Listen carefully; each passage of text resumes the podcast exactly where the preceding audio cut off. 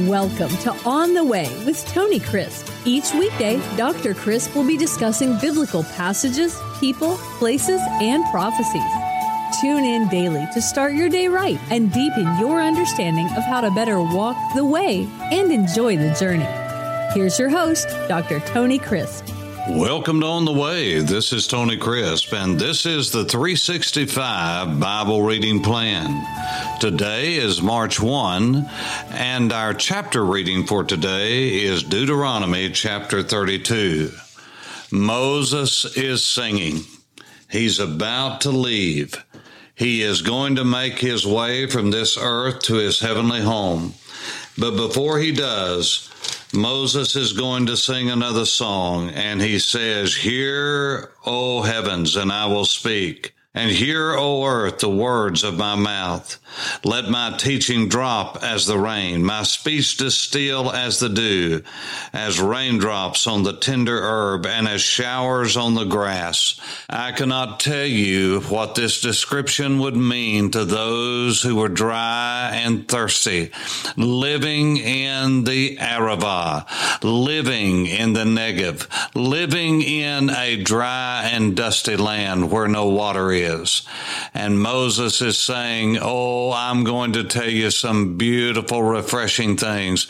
And Moses was a refreshment himself to the people of God. My, what a man he was, and how he interceded and loved the people of God. Oh, he got put out with them like everyone does with everyone else. But the truth is, he was a great man of God. And when the Lord, the Father in heaven, wanted to encourage the Lord Jesus while he was here on this earth, yes, he sent angels into the wilderness where he was tempted, into the desert. And the Bible says, and angels came and ministered to him.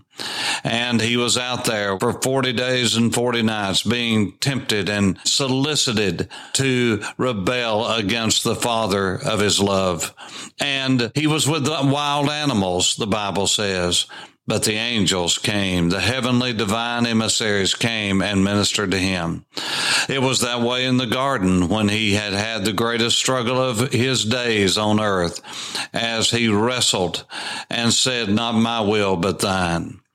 But on the Mount of Transfiguration, when the flesh was pulled back and the glory that he had had with the Father was revealed for just a moment, the Bible says that the Father sent two heavenly people to speak with him about his exodus, about the Lord Jesus leaving this earth, his way out. And he sent Moses, who had been laid down to rest and sleep by the Lord himself. Can you imagine what that was like? Can you imagine, as we read in just a moment about him going up, that God says, "Moses, you're going to close your eyes in just a moment. I want you to lie down over here. I'm not going to strike you down. I want you to lie down, and I'm going to ask you to close your eyes. And the moment you close your eyes, you're going to wake up in my presence." Can you imagine what Moses said? "Lord, I've already been here, and because of you, now I am here with you." And look at Elijah. Elijah represents all of those who will never taste death. But Lord, I've tasted it, and you are here to win the victory for all of us. And so we won't tell you this death that's coming up. It's our way out. And so they talked about it. And Peter got so excited when he realized he was in the presence of something that no other people on earth would ever see, but he and the sons of thunder, James and John, would see. And he did what he usually did. He spoke before he put his mind in gear. And he said, "Lord, this is so wonderful. What I'd like to do, if you'd let us, we want to build three worship centers here. One tabernacle for you, one for Moses, and one for Elijah." And the Father said, "Oh, no, Peter, listen. This is my beloved son. You hear him." Because you see, Moses and Elijah was there because of Jesus, not the other way around. They had come to encourage Jesus to do what he had promised to do before the world began. and that is to die as a substitute for sinful man's sin. And so Moses, the Bible says, sang a song, and he raised his hands toward heaven and blessed the God of heaven. And we pick up on the narrative in verse 44. So Moses came with Joshua the son of Nun and spoke all the words of this song in the hearing of the people. Moses finished speaking all these words to all of Israel, and he said to them, "Set your hearts on all the words which I testify, that I am bearing witness to you, that you carefully observe them, all the words of this law, for it is not a futile thing for you." What's he talking about? He's talking about the law. Why? Because it is your life. Over and over again in this 365 days that we're going to walk together, listen to me. Please hear me. I pray that above all else that Jesus will become your life, that he will become the most precious one to you, that he will be more real to you than your wife, your husband, your son, your daughter, your mom and dad. I pray that he will become more real to you than your hands and feet, that he will become your life, that he will become above all precious to you, and that to hurt him would be a disaster in your life, that you want to honor him. You want to make sure he's happy. You want to make sure he's pleased because he is the love of your life. He is the delight of your soul. Set your hearts on all the words which I testify. Set your hearts. Now that word is the word sum, S-U-M, sum, not some, sum, S-U-M. Now, what does it mean, sum? Set your hearts. Well, it does mean set in the sense of this. It means to establish your heart. It means to determine in your heart. It means to assign this to your heart. Appoint this to your heart. You see, what Moses is saying is you got to make a choice. He's already asked them to choose life over death because Jesus is your life. The law of the Lord is our delight. It was David's delight. It's my delight. I pray it becomes your delight in every way. But what Moses was saying is you've got to make a decision. You've got to set your heart. This doesn't come natural. It's supernatural. You see, loving the Word of God and loving God is not natural. It's supernatural. It's the appropriation of God's grace. God's grace is there. He wants us to love him. He wants us to follow him. He wants us to obey him. But we have to make the choice to do it. And God enables us to do that, but we have to reach out our hands and take it. Now, he gives us the strength to reach out our hands, but we got to make the decision. It starts in the mind. It starts in the heart. It starts in the thoughts. And so what Moses said is, set your hearts. Isn't it interesting that just before he died, he said, you got some decisions to make. I've already lived my life. Now you've got to make yours. Many times at funerals, I can't even tell you how many funerals I've done. I wish I'd have kept up with all of them, just the number of them. Over 47 years of ministry, of pastoring for more than 40 years. And in many ways, pastoring older congregations, especially to begin with. And so I've buried a lot of people. And many times I have stood beside a grave and I have looked at that family grieving. And my heart has grieved with them because the grave seems so final. That's the hardest place, it seems for me, is to stand there beside that grave, knowing that body's going to go in the ground and be covered. And my heart weeps. But here's what I've said so many times. We've come as far as we can come, and I will call their name. We've come as far as we can come with them. We've walked with them the last mile on this earth that we will walk with them, and they in the flesh and we in the flesh. Now we're going to walk together in a new day, in a new time, in a new way, in a new place.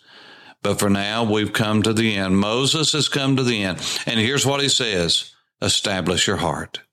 Make a choice that your heart, your life is going to be revolving around God, that he is the center of your life. Yes, he is your life. Make it a choice. Determine it. You know how you get something done? You determine you're going to do it. And you ask God to help you, and he'll help you. God will help you to love him. God will help you to know him. God will help you to walk with him. God will help you to read the Word. Now listen. We are 7 days away from 66 days of being in the Word of God.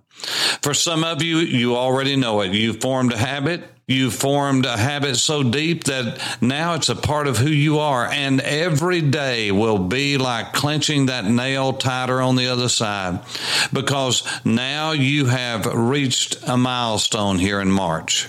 Now listen, you can never let up. You see, the only way you coast is downhill. If you're going to go to the next level, and I don't think the next level you want is down, it's upward, it's onward. We press on the upward way. New heights we're gaining every day. You don't do that coasting. You get ready for bed at night and you say, God, give me the rest I need. And if it be your will, wake me in the morning with you on my mind so I can walk with you and talk with you all day. God, help me. I don't want to go to bed angry. I don't want to go to bed grieving. I don't want to go to bed upset. I want to go to bed in fellowship with you, and in fellowship with those that I love. And Lord, if I wake in the morning, I want to walk with you and talk with you. You see, these are the determinations. The word is appointment, not as in an appointed time, as in moed, no, but as an assignment. God, you've assigned me, and now I'm assigning my heart to seek after you, to thirst after you, as the deer, as the doe, as the hart pants after the water brooks, as a deer that has been running in the forest, as a doe that has been in the desert looking for water, and her heart is thirsty, and she is beginning to pant. She's beginning to blow, and now she has found water. As the doe, as the deer, as the hart pants after the water brooks, so panteth my soul after you, O God. May God enable us to stay on his trail. May God enable us to set our hearts toward him. And so the Bible says, then the Lord spoke to Moses, verse 48, that very same day, saying, go up this mountain, the mountain of Abarim, of Abiram, we call it, up to Mount Nebo, which is in the land of Moab, across from Jericho. He's laying out all of these geographical coordinates, so Moses is not the least bit confused. View the land of Canaan, which I give to the children of Israel as a possession, and down the mountain which you ascend, and be gathered to your people, just as Aaron your brother died on Mount Hor, and was gathered to his people. And because you trespassed against me among the children of Israel at the waters of Meribah Kadesh in the wilderness of Zin, because you did not hallow me in the midst of the children of Israel, you shall see the land before you, though you shall not go there, into the land which I am giving to the children of Israel. And so Moses went up on Mount Nebo. He had an opportunity to look from Pisgah's highest peak, and he had seen it all. And now it was time for him to lie down and to die. It's going to come a time in your life and mine, save the great snatching away at the rapture of the church, of the people of God, Jew and Gentile, born again, we will be rising together. But until that time, it's appointed unto men once to die, and after that comes the judgment. Moses was ready to die. Did he want to do things that he didn't get to do? Yes, but it was Moses' time to die. When it comes time for us to put our head on the pillow of death, may God find us faithful as we walk on the way. This is Tony Crisp. Thanks for listening to On the Way with Tony Crisp.